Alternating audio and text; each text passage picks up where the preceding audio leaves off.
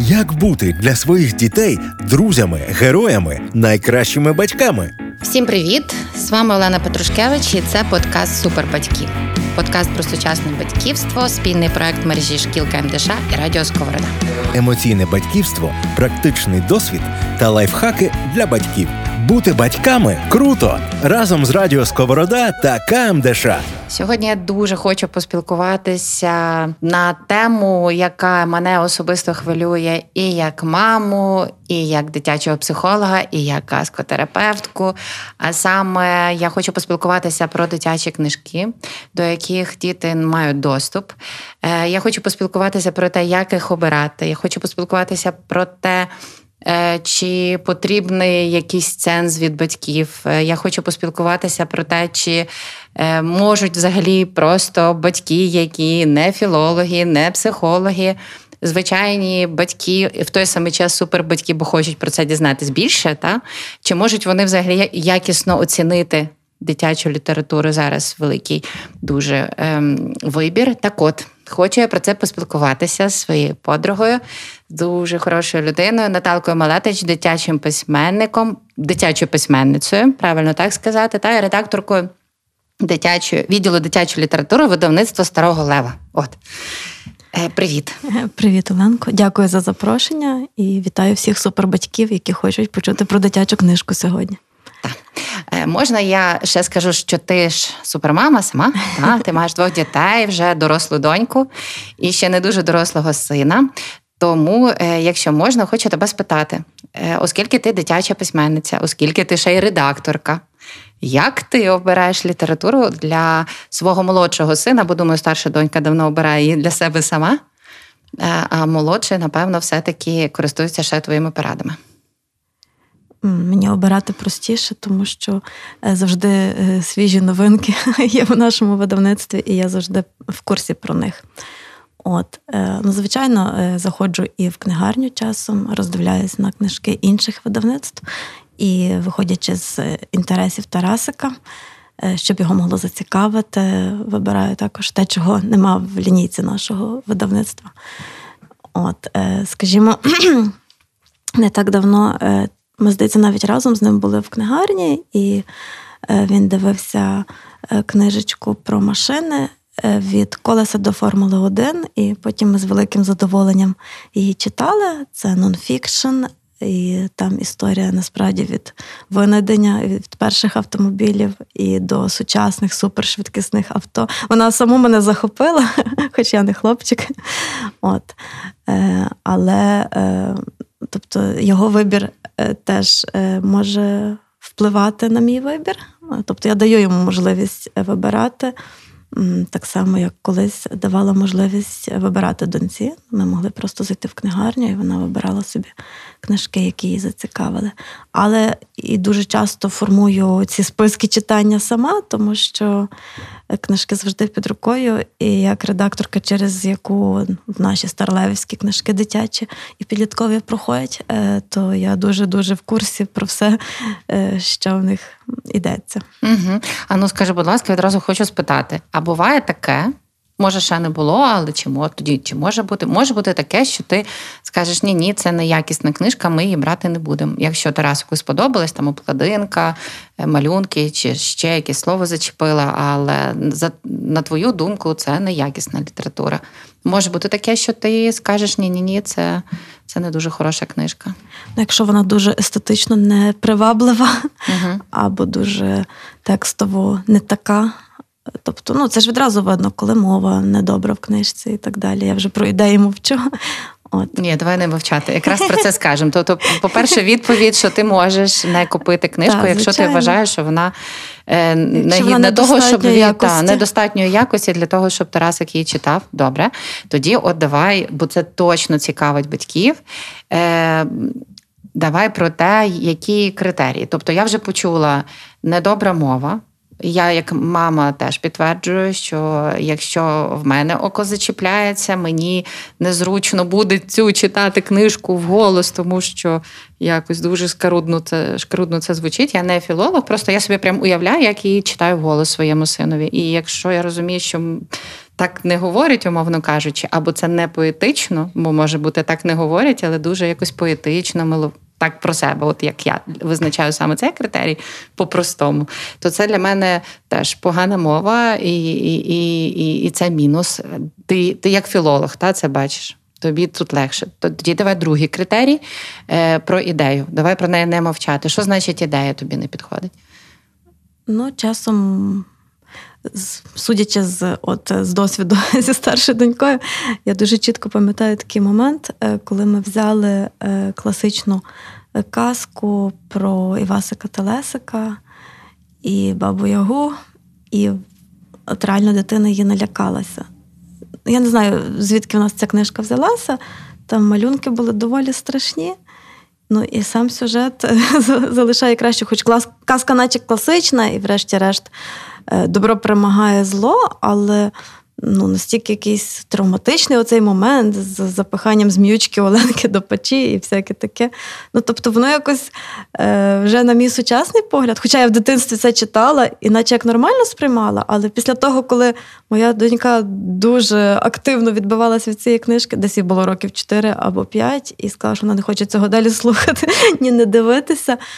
Е, то ми стали якось з осторогою власне, до таких класичних історій ставитися. Або там, наприклад, е, знайоме Кресало теж е, Ганса Христіана Андерсена читали. І щось мені ну, самі було моторошно від цієї казки.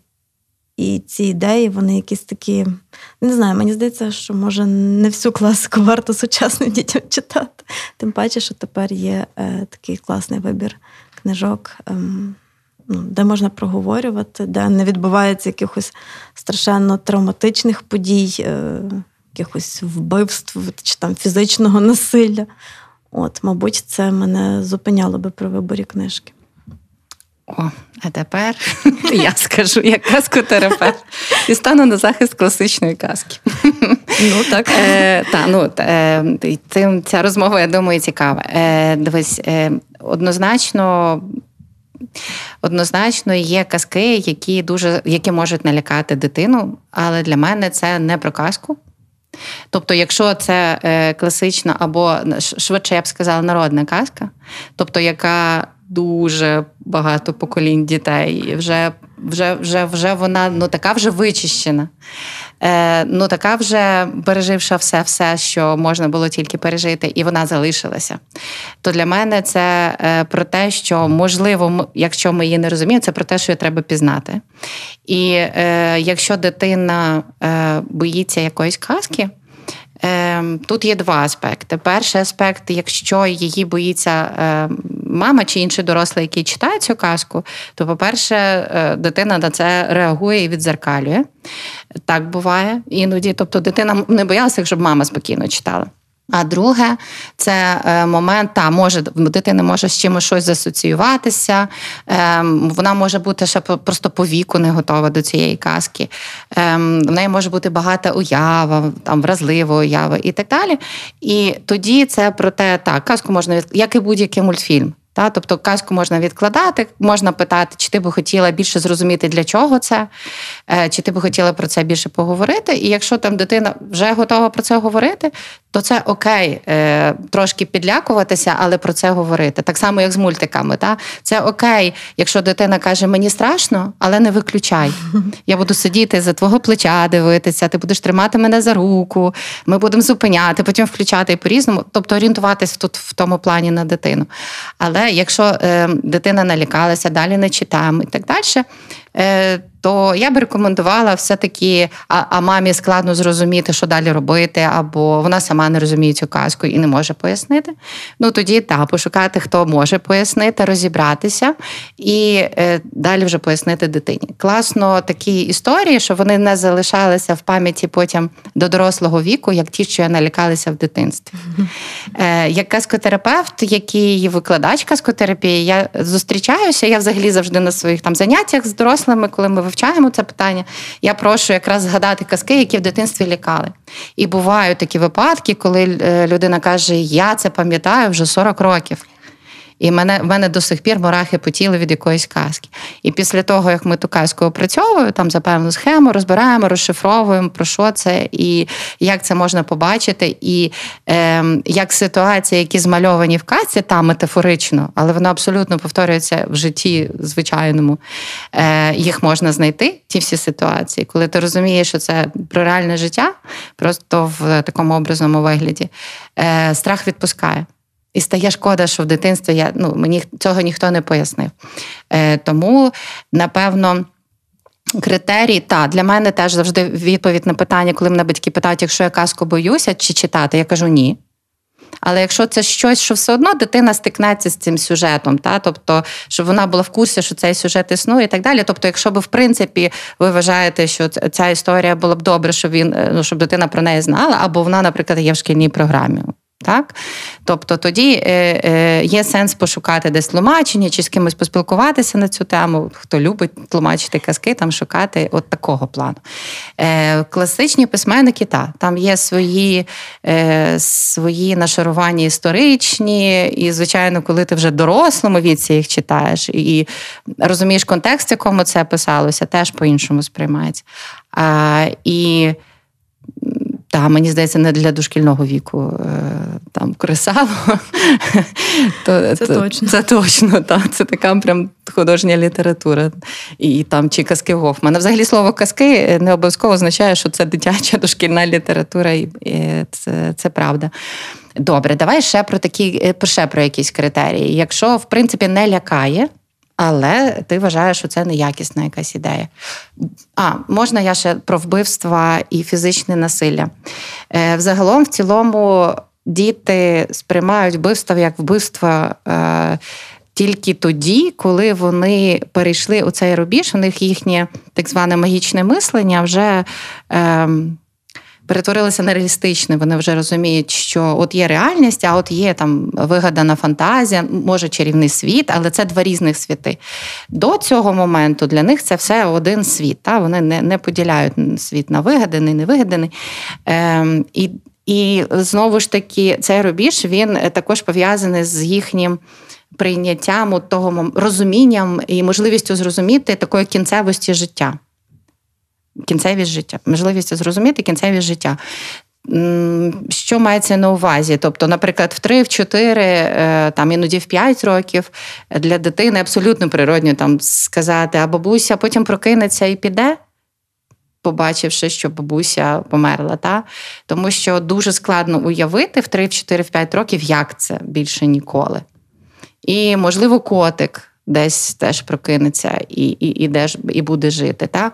А от років 6-7, в кого як там а, приходить це відчуття, не знаєш, чи ти пам'ятаєш це дитинство. Я пам'ятаю, коли я раптом усвідомила. Що мама може померти, і це назавжди. І я пам'ятаю, як це переживала, як я плакала собі тихенько. І і це для багать... ну, це для всіх дітей є певний такий е, болісний момент. Тому до того моменту, коли діти читають, що е, чи чують, що вовку розрізали живота.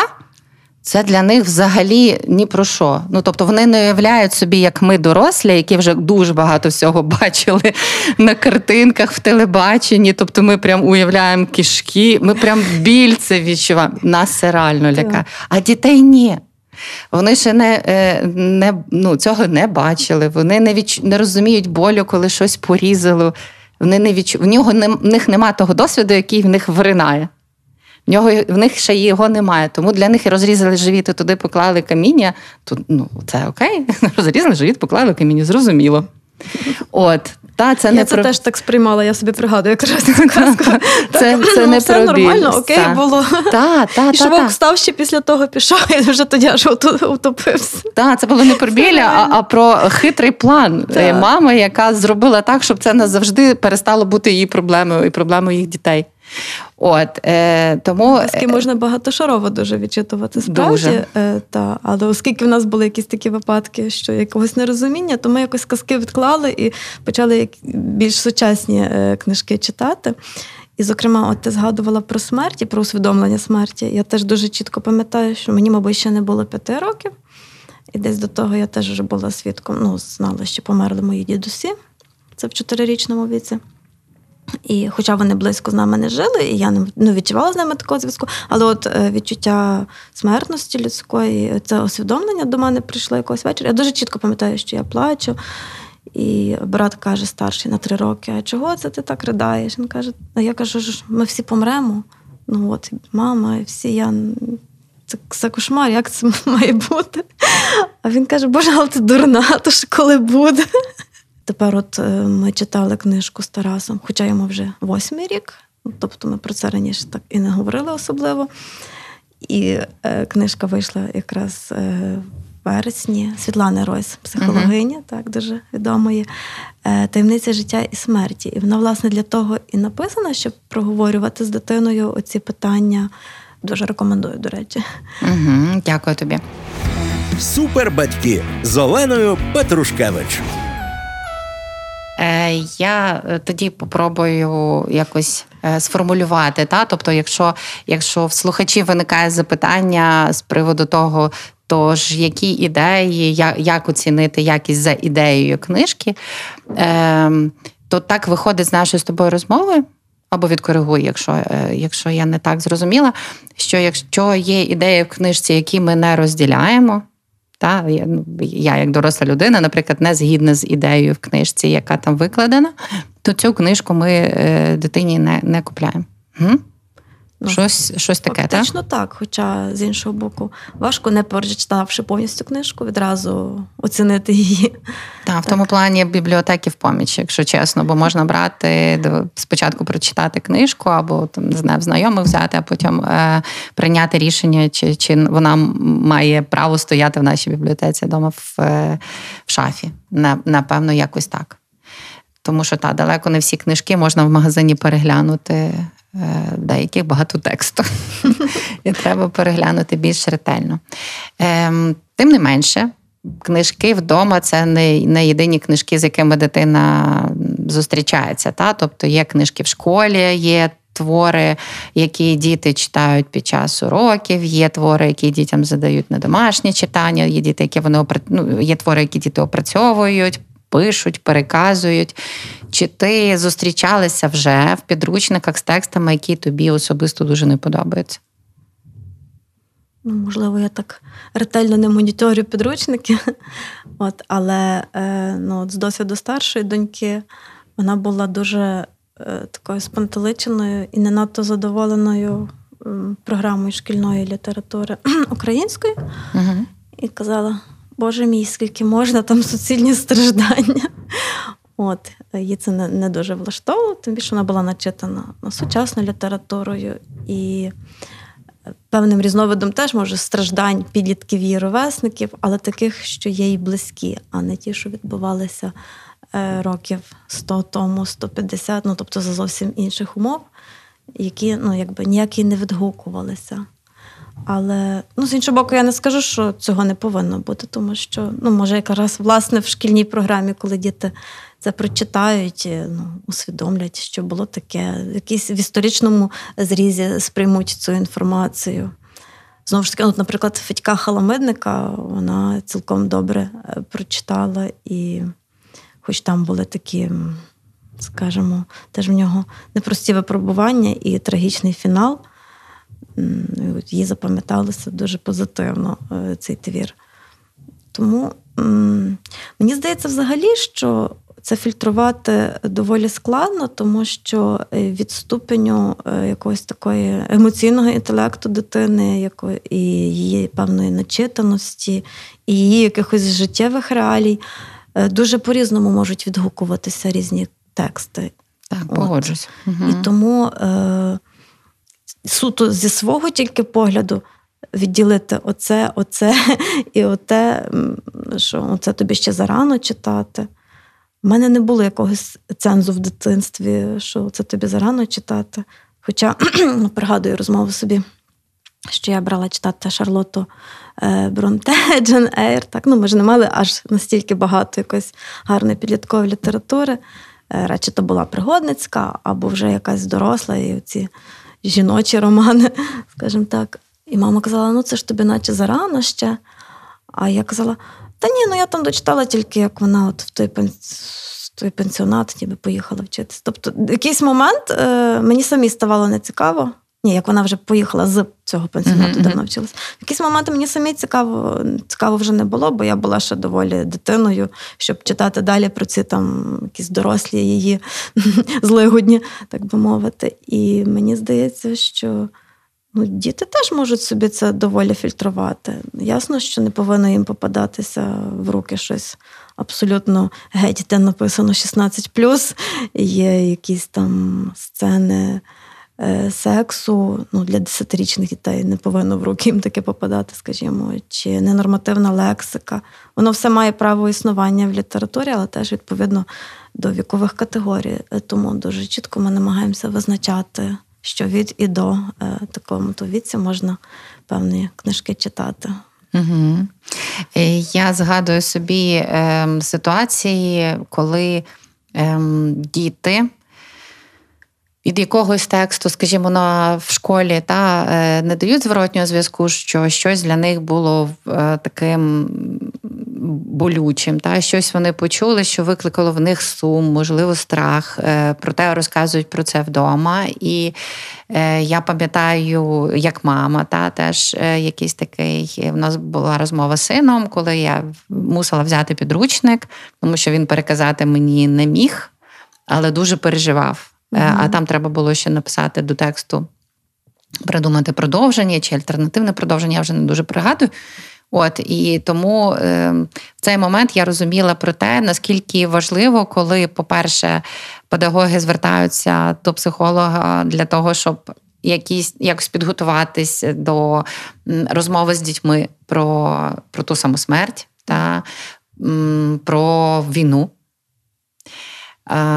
тому що це зараз ті теми, які дуже емоційно заряджені. Це ті теми, про які по-різному батьки спілкуються з дітьми вдома.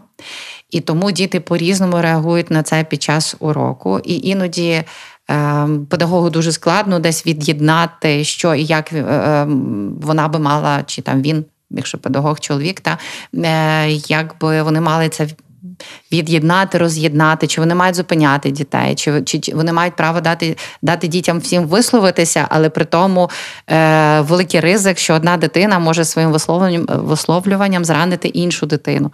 Тобто, це е, от є теми, які дуже складні, і я в своєму дитинстві такого звісно не пригадую. А зараз мені якось яскраво. Спостерігається, що е, співпраця там, наприклад, шкільних психологів і педагогів це от плані тексту дуже важливо. І добре, ем, що педагоги багато хто це розуміє, особливо початкова школа та вчителі початкової школи, які самі цікавляться цими питаннями і десь радяться, тому що дійсно діти ем, чують багато різного, і ем, педагогу складно іноді збудувати урок так, щоб і дозволити кажу таку плюралізм, та, якусь толерантність до різних думок, але при тому всьому, щоб це не зранило нікого. Або якщо зранило не, неочікувано, як себе повести, як е, що сказати, як з дитиною потім проговорити, як з класом поговорити. Тобто тут е, тексти в нас зараз, е, мені здається, стали дуже такими. Е, Такими, які яскраво проявляють, наскільки ми різні. Е, можливо, раніше просто не було е, в моєму ще дитинстві. Там ніхто особливо не цікавився нашими думками. Можливо, тому воно так, або дійсно в нас в багатьох було просто якесь спільне бачення в наших сім'ях, якихось тем, або ми просто про це не говорили. Але зараз я це дуже якось яскраво бачу, наскільки дуже по-різному різні речі е, обговорюються вдома, і тому дітьми теж дуже по-різному транслюються. І і і, і з цим теж треба собі давати раду протягом обмеженого часу на уроці. Це добре, що є можливість е, з дітьми що проговорювати. Психолог, там педагог мають можливість проговорювати ці речі, тому що ну, це справді дуже важливо. І може іноді не завжди дійсно з батьками е, можуть діти поділитися якимись своїми там читацькими враженнями, а з тим, хто кому вони більше можуть відкритися там, якщо психолог, скажімо, в школі це дуже гарний досвід. Е, от Про дитячість і недитячість текстів. Так само я пригадую, мені було ще років, мабуть, тільки 10-11, і це вже починалося таке відродження. І журнал Дзвін Львівський друкував частинами сад Гециманський Багряного. І це було моє перше таке знайомство взагалі з цими тоталітарними такими реаліями, про які я ну, частково знала, але з іншого боку, звичайно, що мене батьки там не надто цим всім нагрожали, так би мовити, психологічно. І я пригадую, як я чекала від номера до номера, я дуже хвилювалася. Він виходив раз в місяць. Ну, от Що далі відбувається з цим героєм? І потім, коли ми вже про це е, говорили в школі, значно значно пізніше, ми вже були старшокласниками.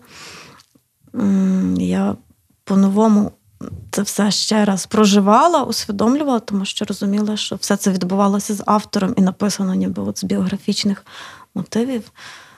Але мені здається, що ну, такі тексти, коли б вони до дитини не прийшли, вони дуже важливі. Ну, З одного боку, вони можуть зранити, а з другого боку, вони дуже важливі тим, що вони емпатію розвивають. Тобто, якщо людина, дитина, маленька людина зовсім ніяк е, емоційно не реагує на страждання героїв, то це насправді дуже погано. Якщо вони її не зачіпають, якщо я вони я не з тобою зачіпають, згідна. Для мене теж.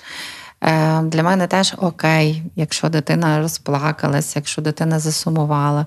Тут важливо, як ми на це реагуємо і чи не починаємо лякати з цього. Та? Тобто треба допомогти це проживати. Тому мені е, в ідеалі мені завжди хочеться, щоб. Знаєш, як е, школа продовжувалась вдома, а а, з дому вертались до школи. Що я маю на увазі?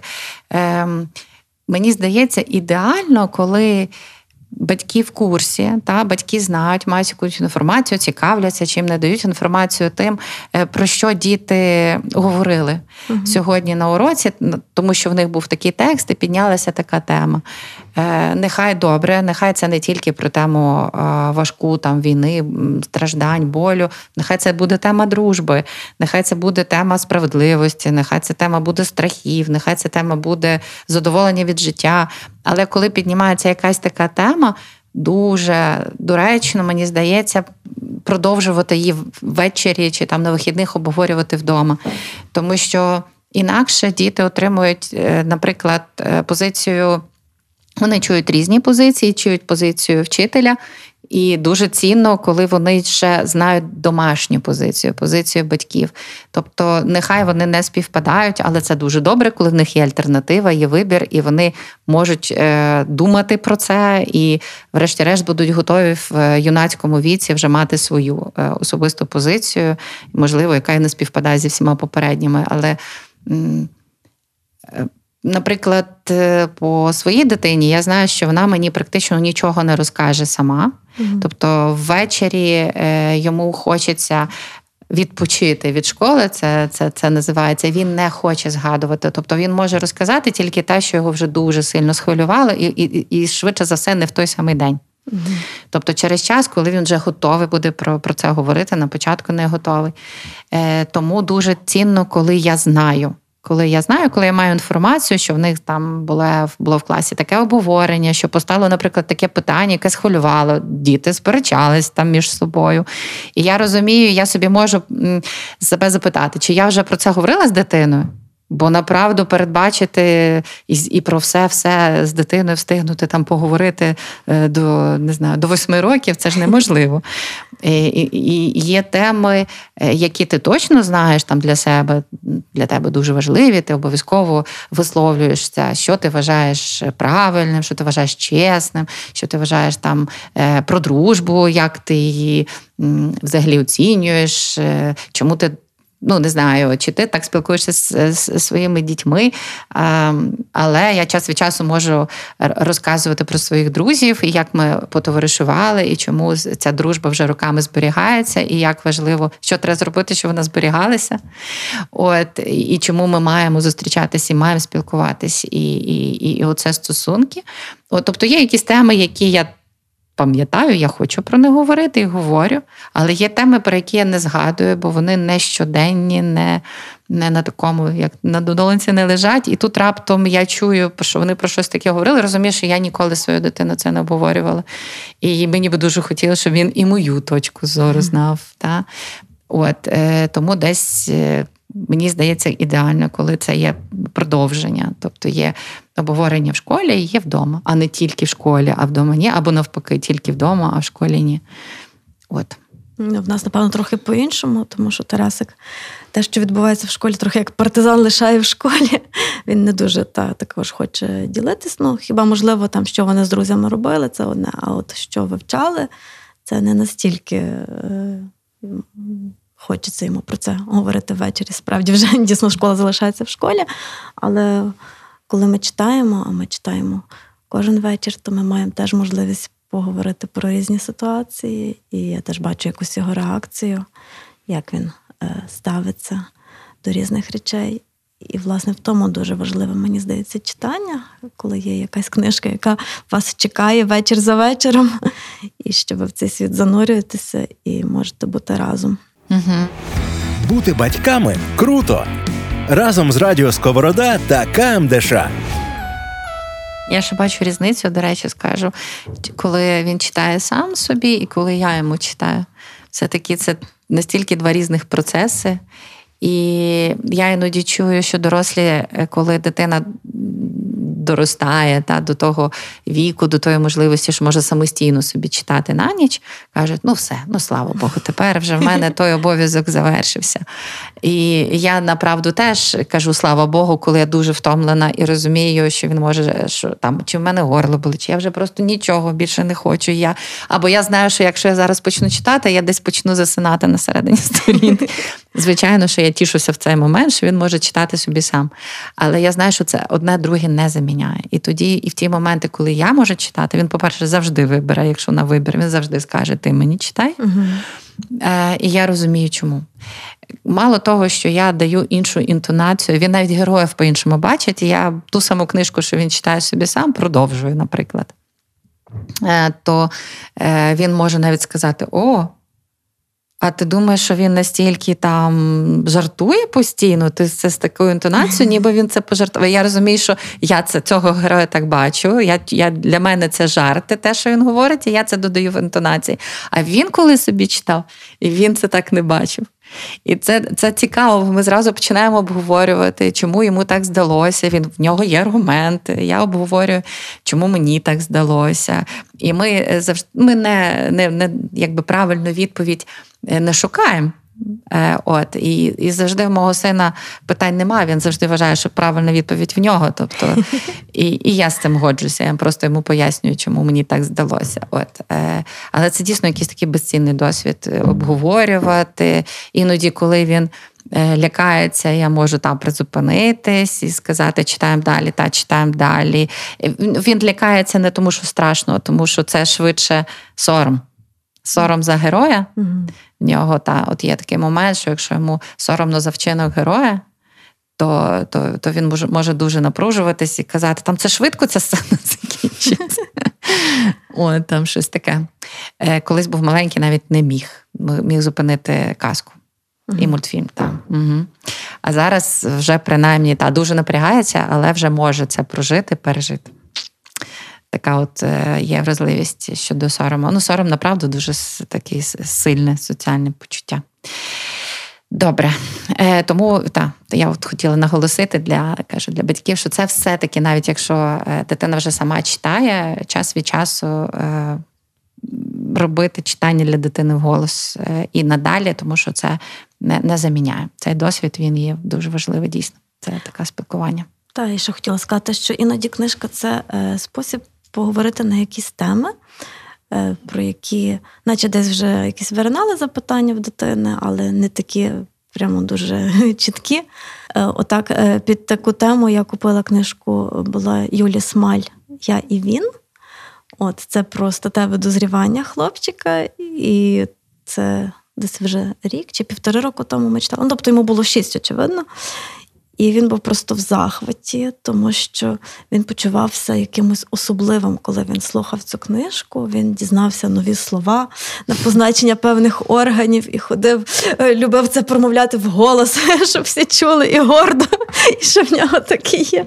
Е, це було з одного боку е, дуже комедно, а з іншого, ну просто уявіть собі завести мамі з хлопчиком таку розмову. Якось ні туди, ні сюди. Ні з того, ні з цього є книжка. А от за допомогою книжки це дуже просто. І тим більше, що Юля Смаль. Е, як досвідчена мама, а в неї двоє синів і донечка, вона е, зробила це так дуже грамотно насправді, і з точки зору е, батьк, ну, якби батьківства і психологічної, мені здається, тому що е, от щоб дати дитині е, такий. Позитивний заряд розуміння е, свого тіла, е, всіх процесів, е, що в ньому відбувається. Там є також якісь такі цікаві сцени, наприклад, певного такого травмування, яке може бути тільки в хлопчика. От І і Тарас це дуже так чітко все собі проживав, перепитував: ой, а як це було? Ой, а він так вдарився, М-м, а то таке буває. І часом теж любить сказати, що десь хтось там його штовхнув, це йому так щось щось таке особливе, що відбувається з тілом. Ну, типу, щоб це не завуальовувати, е, не робити, тим паче. Е, щось таке, що цього треба соромитися, а навпаки, е, дуже так позитивно підходити дітям до тіла. І, по-моєму, є так само цієї ж авторки книжечка. Я забула, як її назва, але вона для дівчаток окремо написала та, також. Та, та. та якось ні, не згадаю. Хіба що батьки вже собі погуглять за прізвищем. От, Тому що насправді дуже класно е, мати можливість е, поговорити, і щоб книжка в цьому допомогла і відповідати на питання, на які. Можливо, дитина, вони вже висять в повітрі, ти просто це відчуваєш, але вона теж може не знає, як його сформулювати, це запитання. І ти теж зі свого боку не почнеш зненацька про це говорити. uh От, А за допомогою книжки це зробити набагато легше, простіше і, і зрештою, правильно, грамотно можна і про це поговорити. Природньо, так. так. І так, як, е, можливо, батьки не знають іноді, як говорити, як сформульовувати думку. І книжка така дуже придасться. Угу. Я згадала про е, те, як е, в мене теж син використовує сам, наприклад, книжку як привід поспілкуватись. Е, ну, Можливо, він в цей момент і в нього немає усвідомленої думки, що він хоче зі мною поспілкуватись. Угу. А, Але в нього є переживання. І це, наприклад, там може виглядати так. У нас є ця книжка Каздепки, так, по-моєму, е, прізвище та, цього автора. Та, та, та, та. Велика книга почуттів. Е, та, та, Велика книга почуттів. Угу. І він може сказати: Мам, пам'ятаєш цю книгу? Ну, ми вже читали, напевно, років всім було. Е, Я кажу: ну так, він її притягує там з шафи, знаходить і каже: Пошукай мені ту сторінку, ну бо вона досить грубенька, е, йому буде складно, він це знає. Він каже: Пошукай мені ту сторінки, сторінку, пам'ятаєш, от там було, е, ну і може, або про тата з мамою, які там разом спали в ліжку, наприклад, на цю тему, бо якраз ти мені нагадала свою історію. Е, або десь там було про почуття, хтось там зашарівся чи ще щось. І, і він може сказати: Ти можеш мені перечитати цю сторінку або там ну, цей розділ. Угу. І я перечитую, я бачу, як він хвилюється в цей момент, такий трохи соромиться, але дуже хочеться все почути ще раз. І тоді може вже там почати казати, а в тобі в дитинстві хтось подобався. Ну, тобто, от от, от якісь такі е, Шукає речі. зачіпку для розмови. Шукає зачіпку, так. Швидше для себе, бо зі мною mm-hmm. легко якби почати говорити, але видно, сам мусить якось цю розмову так збудувати для себе вірно. Е, Крім того, от є книжки.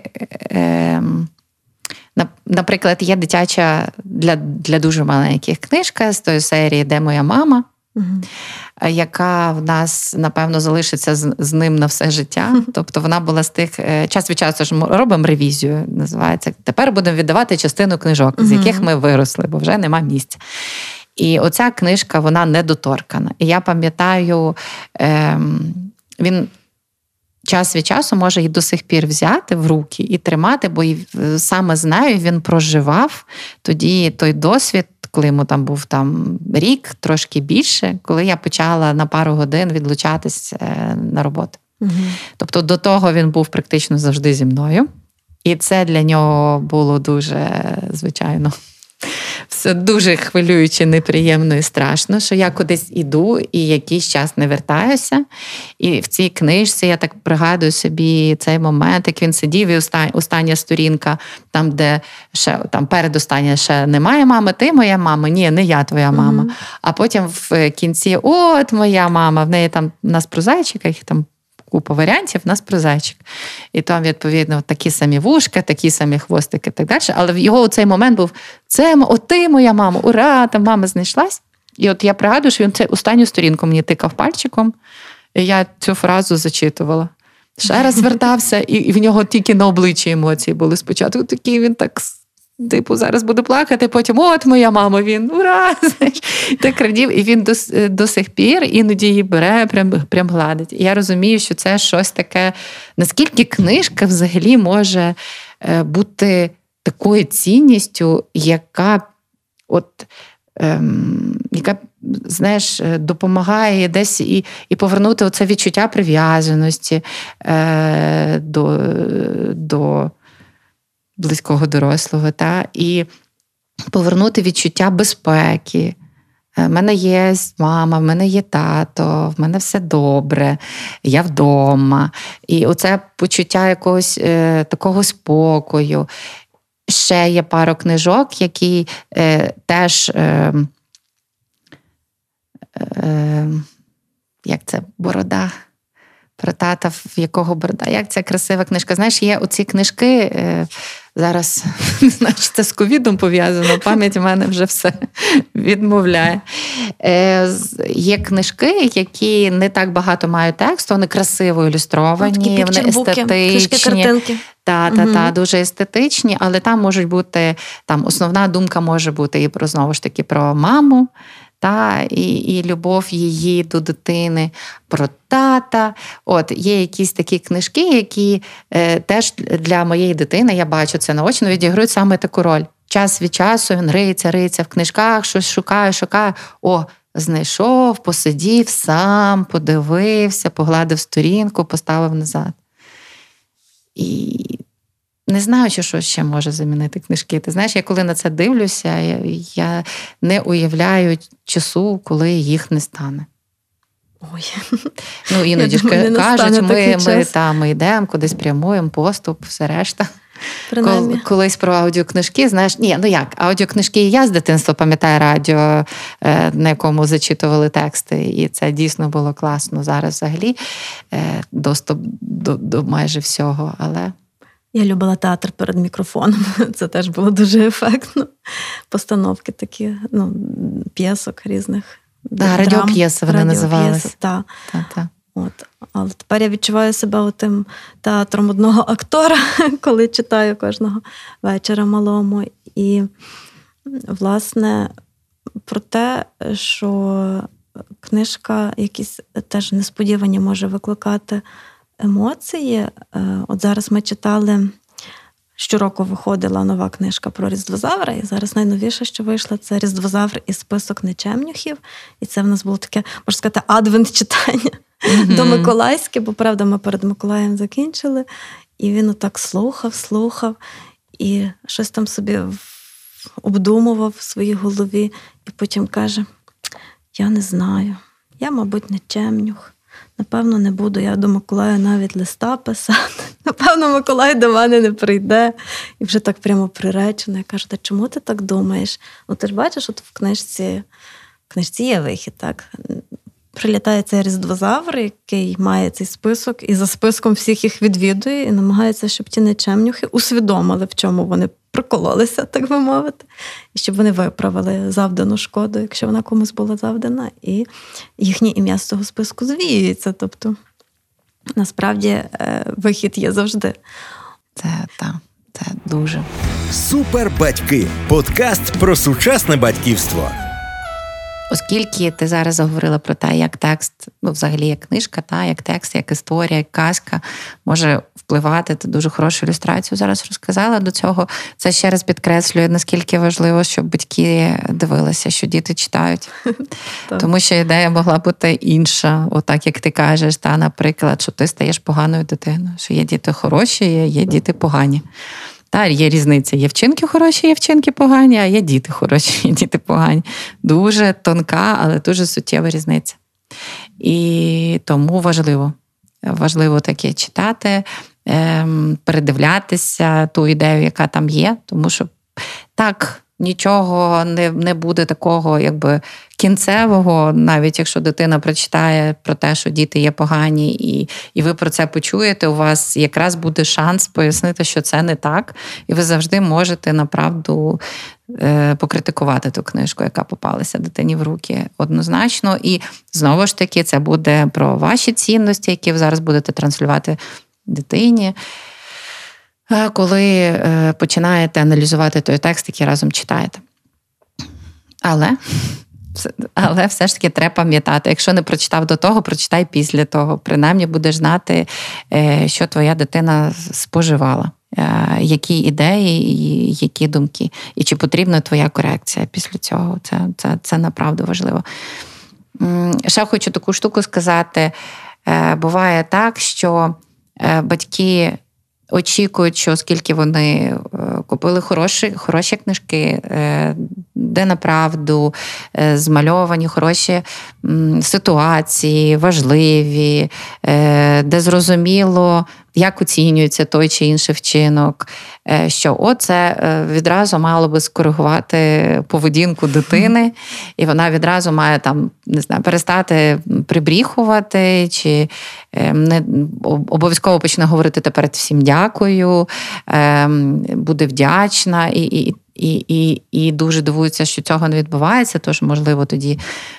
Казка не працює, то я хочу тут сказати, що по-перше, ми не завжди знаємо до кінця, що там спрацювало, що не спрацювало, і коли воно е, проявиться. Такі книжки точно треба.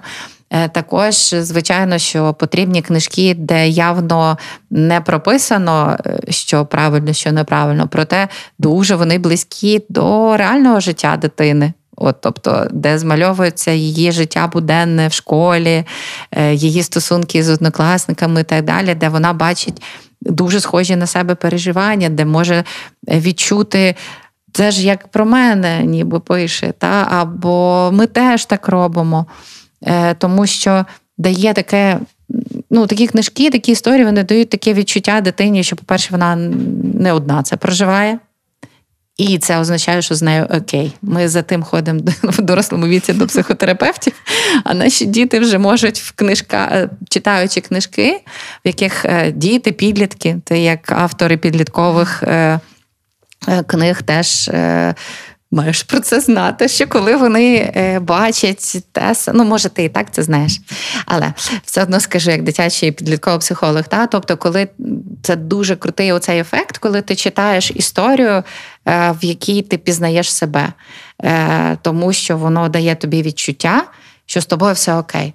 Якщо про це пише історію про такого самого героя, це це означає, що ну ніби він має право на існування.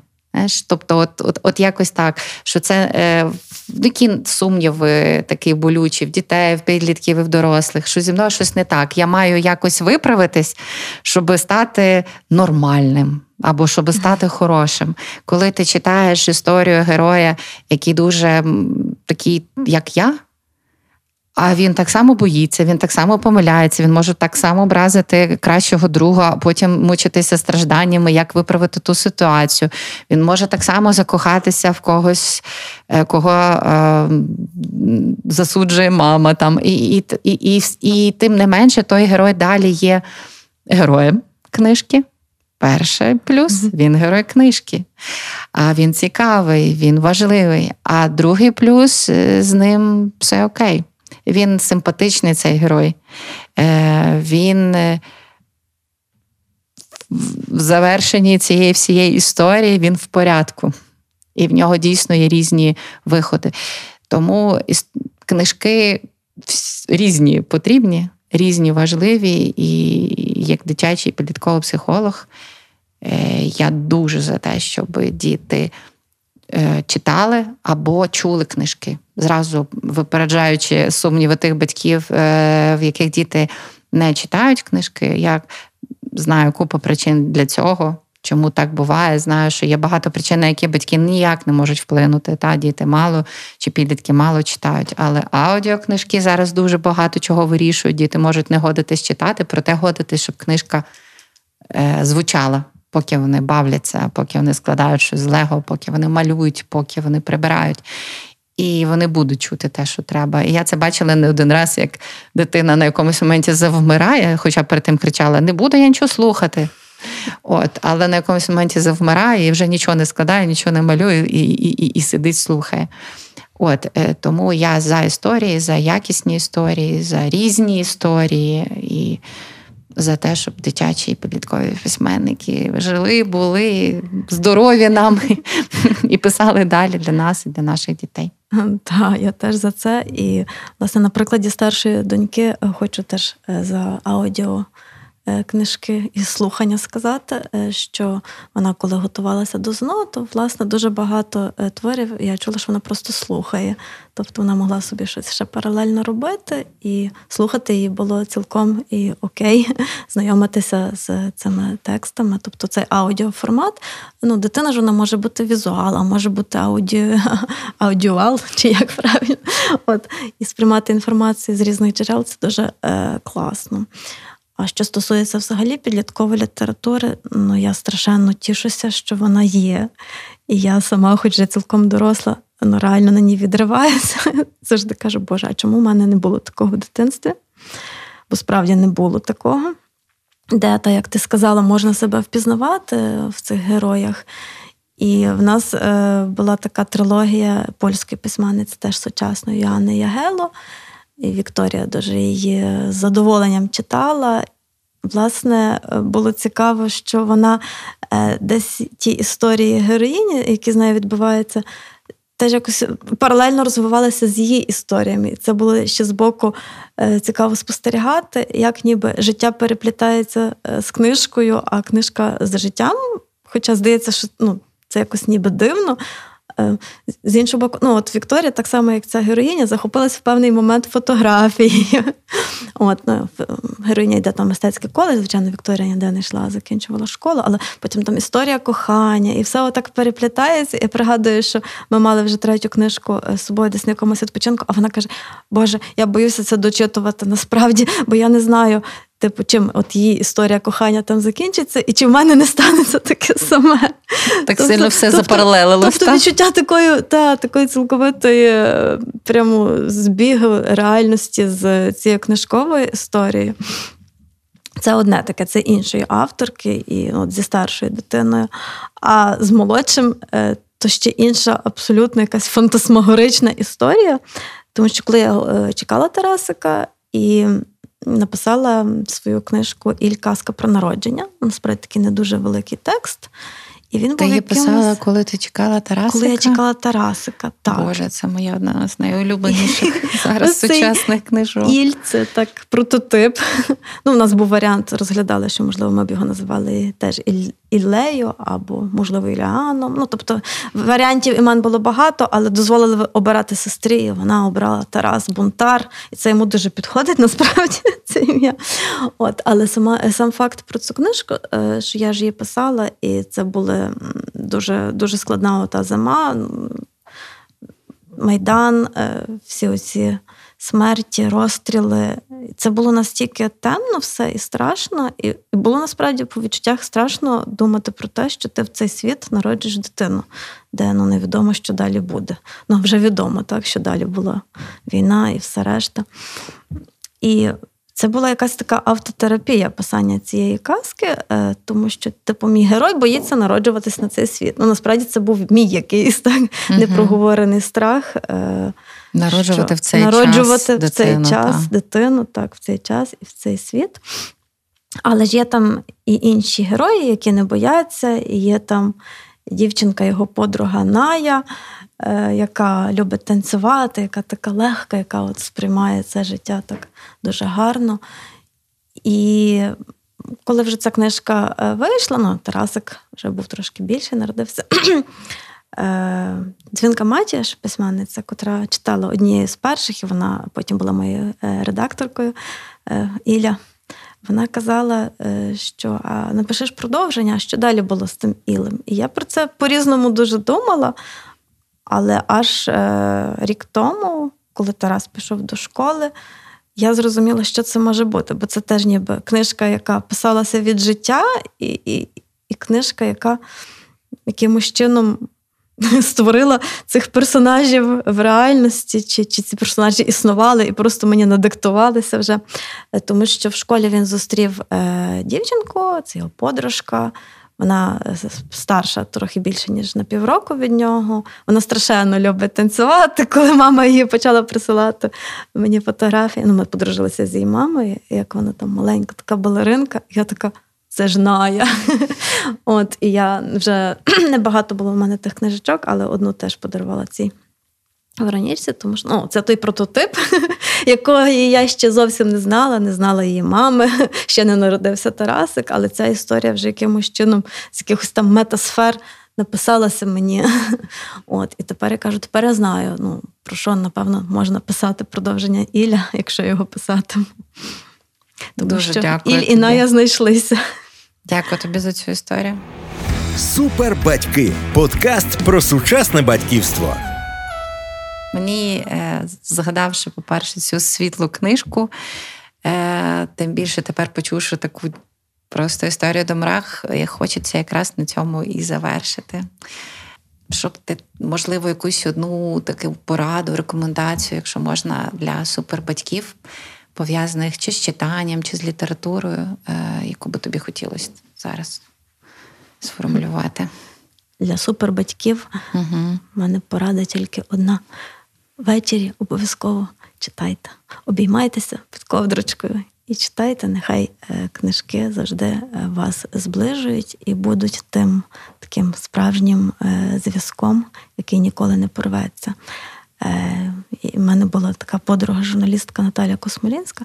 Вона казала, що читала своїм дітям, коли вони вже були навіть студентами, вони просили і вона читала. І я думаю, що це якась така традиція, яка буде міцнішою е, ну, за все, навіть якщо будуть якісь непорозуміння, навіть якщо буде підлітковий вік, в якому вам здається, що це якийсь чужинець в тілі вашої дитини вселився, е, все рівно е, потім ви згадаєте ці свої спільні такі, спільне існо, спільне перебування, таку, такий момент найбільшої єдності, який трапляється найчастіше саме от коли ви разом з книжкою. Я продовжу саме цю за рекомендацію, тому що мені теж батьки читали, мама е, в основному читала. Навіть не пригадую до вже дорослого майже віку, в підлітковому віці точно. І навіть коли, е, наприклад, ми були посварені, бо я була підлітком, таким дуже е, яскравим в якихось моментах, і могла фиркати і не спілкуватися з батьками. Е, проте я ніколи не відмовлялася, коли вона приходила мені читати. І я, напевно, думаю тепер, що це був завжди момент безпеки. Коли мама читала, в моєму житті в цей момент було все добре. От, на цьому я хочу завершити. Дуже тобі дякую, Наталко. Дякую я навзаєм. вірю, що супербатьки, які нас послухають, візьмуть щось цінне. Е, я вірю, що в них точно ще багато запитань. Нехай нас шукають і запитують, правда? Будемо відповідати. Дуже тобі дякую. Вдячна. Подкаст про сучасне батьківство Супербатьки з Оленою Петрушкевич. Бути батьками круто разом з Радіо Сковорода та КМДШ. Освіта для творців світу, емоційне батьківство, практичний досвід та лайфхаки для батьків. Кожен другий четвер на SoundCloud, Google та Apple Podcasts.